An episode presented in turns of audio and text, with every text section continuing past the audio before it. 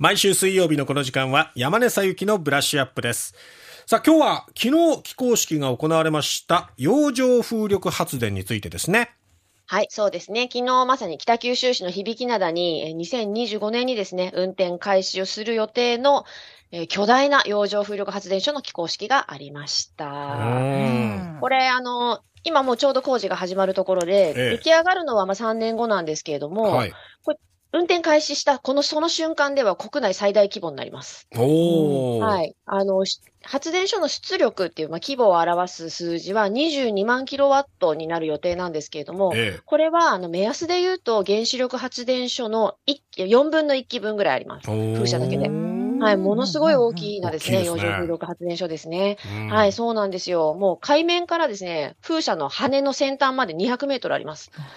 いやーなんか、異様な景色なんだろうな。めちゃくちゃでかいんですよ。私ね、風車大好きで、あの白い羽がシュンシュンって回るのがもうなんて美しいんだろうと思って、ぼーっと見ちゃうんですけど、風車好きだったんだ。風車好きなんですよね。ただまあ。その洋上風力発電ができることでのこう期待とか、えうん。あるいはもしなんか課題とかっていうのがあるんだったらぜひ教えてほしいんですが。はい、ね、まあ、ちょっと今日お伝えしたいのは、うん。まあ、北九州の洋上風力って、ええ。他と違うんだぞっていうところをですね、お伝えしたいんですよ。はいこれそもそもやっぱり発電所ですから、えまあ、主な、一番中心となるビジネスモデルは、はい電気を作って売るっていう発電事業っていうところなんでえ。すよ。うん。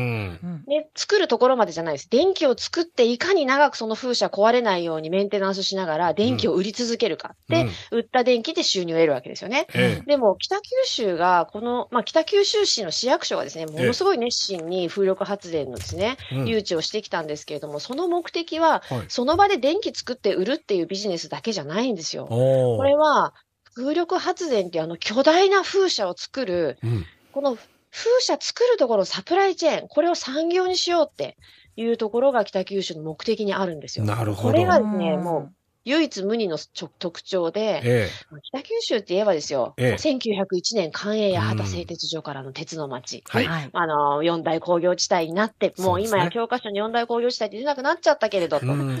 あんまり言わないで、そこ。そう私も言ったらちょっとさんぼりするんうん。ですけど寂しいんだね。よね。はい。うんで、その後、自動車産業が来ます。まあ、1970年代ぐらいから、まあ、炭鉱がね、なくなっていき、うん鉄冷えという時代が来てですえね、うん国内の製鉄産業がこう右肩下がりでシュリンクしていった後に、北九州にはどんどんどんどんえ自動車産業が集まってきます。え。はい。今で言えば、ね、トヨタ自動車の小倉ですとか、うんえーレクサス作ってる宮若工場だったりとか、うん隣の神田町になりますけれども、まあうん日産のですね、日本最大の工場である日産九州とかですね。すね。うんはい、もう自動車の完成車の工場が北部九州に集まってきて、うんそこに向かってこう部品だったり素材を供給するサプライチェーンも北部九州にうわーっとあるわけですよ。うん鉄の町から自動車の町に変貌を遂げたわけですね。えでも自動車この先どうなるだろうと。え。うん。どんどんどんどん経済成長は日本からアジアに移っていって、自動車は現地生産が中心になっています。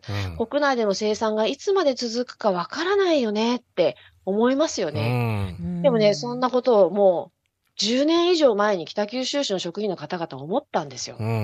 うん。で、その時に照準を合わせたのがふ風車だったんです。なるほどね。はい。これね、もうタイミングがものすごく早いんですよ。北九州市がグリーンエネルギーポート響き構想という名前で、うん響灘エリアを風力発電の産業が集まる場所にしようと。え北九州近郊にあるその部品メーカーとか素材メーカーからの部品とか素材を集めてきて、え。うんあそこで風車を組み立ててう、ん。部品を保管したりして、うんで、保守とかメンテナンスとか人材育成とかもやって、うんで、日本、西日本やアジア各の諸国にですね、風車を輸出するような場所にしよう。要はもう鉄や自動車でやったことと同じことを風車でやろうっていうことをですね、構想として描いたわけです。ええいつか鉄冷えのように自動車産業もなくなるかもしれないから。うんうんその時に北九州の街で、このものづくりの基盤やうん雇用があの保たれるように、うんうんそういうことを目的として風車をやろうっていうふうになったんですね。なるほど。で、これね、時期が2010年なんですよ。この構想が出てきたのが。もう10年以上前から。はい。これね、エネルギーの世界では大きな出来事っていうのは、2011年の東日本大震災の時に、うん東京電力の福島第一原発が事故を起こすと。うん。あの事故よりも前に日本で太陽光発電や風車っていうのは全く導入が進んでなかったんですよ。ものすごい世界に遅れてたし、でもやっぱり日本は原子力の国だったんです、当時まで。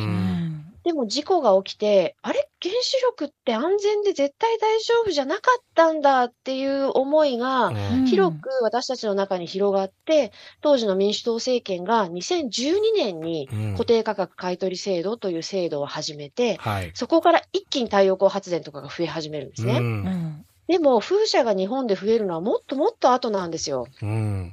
洋上風力を国が、まあ、官民挙げて頑張ってやっていきましょうって言ってですね、協議会とかを作って動き始めたのはなんと2020年なんです。もちろんちょこちょこ風車のプランはたくさんありましたよ。だけど、えー、今みたいにこう勢いづいてやるっていうのは2020年です。遅かったんだ。これまでそう、日本の国内の風車産業っていうのはものすごく不遇の時代が続いていて、まあ、北九州市がプランを作った頃は、まだ長崎の三菱重工で風車作ってました。えー、で日立製作所だったり、日本製鋼所っていうところがですね、風車のメーカーとして、なんとか世界に出ていこう、国内で風車作ろうとしてたんですけど、うん、あまりに国内市場が盛り上がらないので、みんな撤退しちゃったんですよ。撤退しちゃった後になって、日本政府がこう風車産業を押し始めるわけなんですね。うん。でもその10年以上前から北九州市は次の産業を風車にね、しようということで、着々と準備を進めてきて、そしてこの巨大な洋上風力発電所、まあ、運転開始時国内最大っていうですね、ものが2025年にできると。いうことなんですよ。だからですね。